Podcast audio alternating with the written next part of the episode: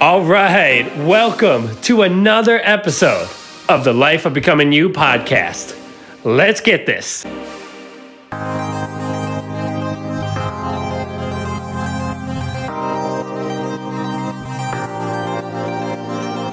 I am your host, Jonathan Gilardi, and as a lifestyle coach, I can tell you with absolute certainty the biggest mistake that people make in their life is they don't look at their life in a holistic way, right? Your business is succeeding, but your health is deteriorating.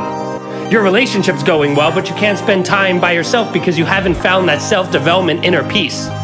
So, by looking at yourself in a holistic way, what you do is you balance your life. And by balancing your life, you create a foundation to elevate your life. So you get the most joy, the most fun. You raise your confidence. You stay in congruence of your mission. Those obstacles aren't obstacles anymore. They're just hurdles that you're jumping over. You deal with the fears and the doubts and the worries, and you turn it into confidence and skill and productivity. By looking at your life in a holistic way, you build a deep connections to your life, to your purpose, and to your future. This is the way you transform into your most authentic self unapologetically. Let's get this, my friend. Welcome to Story Sunday. I am so excited, and I thought I'd do something a little special. You know, for the first Story Sunday, I am going to say a story, a true story about myself, something that happened to me years ago, which taught me one of the most valuable lessons in taking risk and going forward and not overthinking.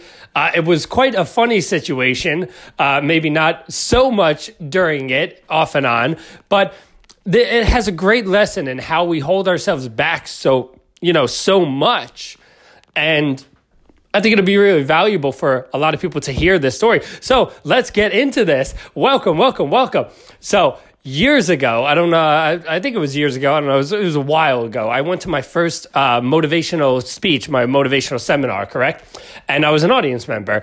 And I it, it was called, I think, Get Motivated. And it was with Les Brown. Les Brown was in it also. And I was, and it was a free ticket. You just had to sign up. And I was like, what? Like to see Les Brown for free on stage? Are you serious? Okay, let's do this. I signed up, right? And I went to Newark. And I uh, it was in Newark, you know, which is very close to New York City. We just take a quick train and a quick bus. And I get there, and you know, we're we're I'm watching. I'm taking so many notes, and I go through all the speakers. Of course, uh, you know, now I know that they're going to make Les Brown the last one to go. You know, at the time, I was like so excited. I'm like wanting everybody to finish up their stage work, but they were all so good. There was so many magnificent speakers, so many notes, and my book was just filling up, and I was loving it. So we go on break, right? So we we you know uh, we go on break, eat some food, and we come back. And they're really smart. When we get back, you know they start off with a DJ and music, right? Everything like great music, and everyone's standing and and clapping and jumping around. And it was a really great way because you know at this point, and uh, you know with myself and other people, kind of felt like we're like we're tired because we just ate, we took a lot of notes, we did a lot of learning, which which absorbs a lot of energy right? So we came back and there's all this music and they're throwing these like beach balls into the audience and there's a rapper and dancers on stage and i'm like oh all right all right let's do this. So i'm getting into it and all of a sudden they go who wants to come on stage? Right? And i start freaking out because of course i want to go on stage right? There's two sides to this. There's a side of me that absolutely wants to go on stage. And there's the other side of me that's like, well, what am I doing on stage? They didn't tell us what we're doing. So am I going to like give a two minute speech? Is, do they know the kind of people that's in the audience? You know, so my mind is starting to freak out because there's like, I don't know, it was like 500 to a thousand people in this audience but I want to do it, right? And I'm nervous. So they're like, you know, jump around and, and put your hands up. So I'm putting my hands up. I'm waving like a crazy person even though my heart's like, dude, get on stage. Let's do this. Let's have fun. And then the other part of me is like, you know, I don't want to look foolish. I don't want to go on stage and say something stupid or offend somebody. Like all these crazy things are coming into my head. Have you ever had those moments where just so many thoughts are coming into your head of what could go wrong? Right? It's crazy. So they're like, you know, we're picking five people and uh and you know, I'm jumping around like a crazy person trying to get on stage even though I'm hesitant and they chose the five people. And I was like, man, And then they're like, we're going to have another five people. We're going to get another five people up here. Let's do this. So here I am again, jumping up and down. Here we go, jumping up and down, right? They picked those five people. And I'm disappointed again. I'm like, come on. And then they get back on the mic and they go, for, for the last time, we're going to take five more people and bring them on stage. All right, here I go again, jumping up and down like a crazy person, right? Like, try, like pretty much what I'm doing is I'm breaking through my fear at this moment, right?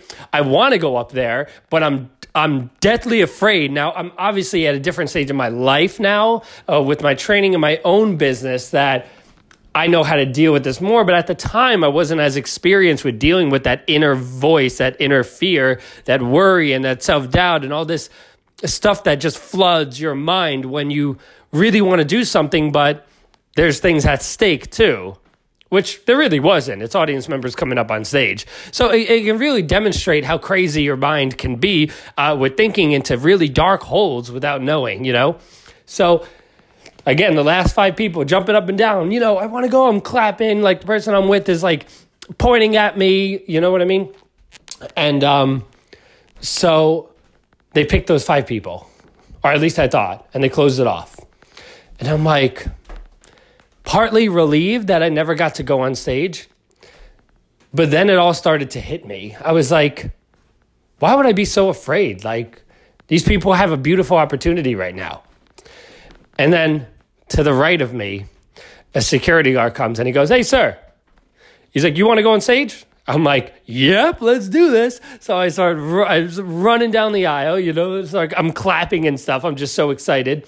Uh, and but now the fear of God comes back into me, right? Now, see, I sat there a moment before and and I was thinking, you know, why would I be so worried and stuff like that? This is a great opportunity. And then I got called on stage and I'm like, oh no, what's gonna happen now? You know? And we are wired to think like this. You know, now this may be a high intense situation. Maybe I had more thoughts than on a usual basis. But the underlying principle that our minds go towards the worry and the fear and the doubt is absolutely true with you doing anything. If you're taking big risk in your career, big risk in your life, right? So this story is about to get really good. So we, I go into the front, into the front of stage. There's about 15 of us dancing, right? And we're just dancing. And I'm like, oh, this is nothing. We're just dancing in front of the stage. No big deal, right? Just having a blast, the music, and we're all laughing. We don't even know each other, but we're laughing. We're enjoying each other. We're like joking around, pushing each other, like all this stuff. It's really cool. And a security guard comes up and says, you know, I want you five. I guess he must have saw our energy. He's like, I want you five to start it off. And I'm like, start off what? And he's like, we're going to go on stage and I want you guys to be the first five people. And I'm like, oh gosh, okay. I don't even know what we're doing. I don't know what's happening on stage. I'm definitely not a good dancer. So what's happening right now? So it was uh, it was two girls in front of me, and then myself, another lady behind me, and then a guy as last. And we're lined up in front of the steps. We don't know what we're doing. All of a sudden, the two ladies in front of me start freaking out, like completely having a panic attack because they're going through the same thing that I'm going through, pretty much. You know, maybe slightly different, but the same kind of anxiety. So all of a sudden they turn and they go, You have to go first. You have to go first. And they literally shove me to the front to the point where I tripped on a step and almost fell down on my face. In fact, my friend that was in the, in the audience saw that and was like laughing. So now, out of 500 to 1,000 people, I'm the very first one to go on a stage, and I don't know what we're doing yet. So now I'm just freaking out. But you know what I told myself in this moment? Sometimes when you get really deep in negativity or really deep in, in some turmoil in your life, your mind will find the best thing that you could have ever looked for. So I tell myself, I'm going to have fun. I'm just going to do this and I'm not going to think about it. Right? Now that worked for a part of it until this happened. You'll find out. so we go on stage, right? I walk on stage. I'm excited. I, you know, give the rapper a handshake and he lines up all five of us on different parts of the stage. And each of us controlled about, he goes, you know, each of you guys controlled the 200 people or so in front of you. right? So we're each controlling it. And he's like, what you're going to do is you're going to come up with a dance move. And then that audience in front of you that you have control over is going to do your dance move. And by this time, I'm like, are you serious? So they go, so they go, all right, so pick a dance move. So I don't know what I did. I did this. I wish you could see me right now. I have to record a video of this. What I did was I did this weird kind of dance where I was like, had both my arms in the air and they would kind of wiggle back and forth while I was kind of moving my hips back. I pretty much looked like take an octopus, take it out of the water and put it on sand. Okay, that that was me on stage, right? So I'm like, okay, so like go and everyone picks it and all five of us pick this dance move. I just throw this out, right? And I'm sitting there looking up, swiveling my hands everywhere, looking like some some dry octopus that's trying to breathe. And and in my head I'm like, man, this is probably this looks so dumb. I'm I'm probably being made fun of and like this is just terrible. And then one of the best moments of my entire life has ever happened.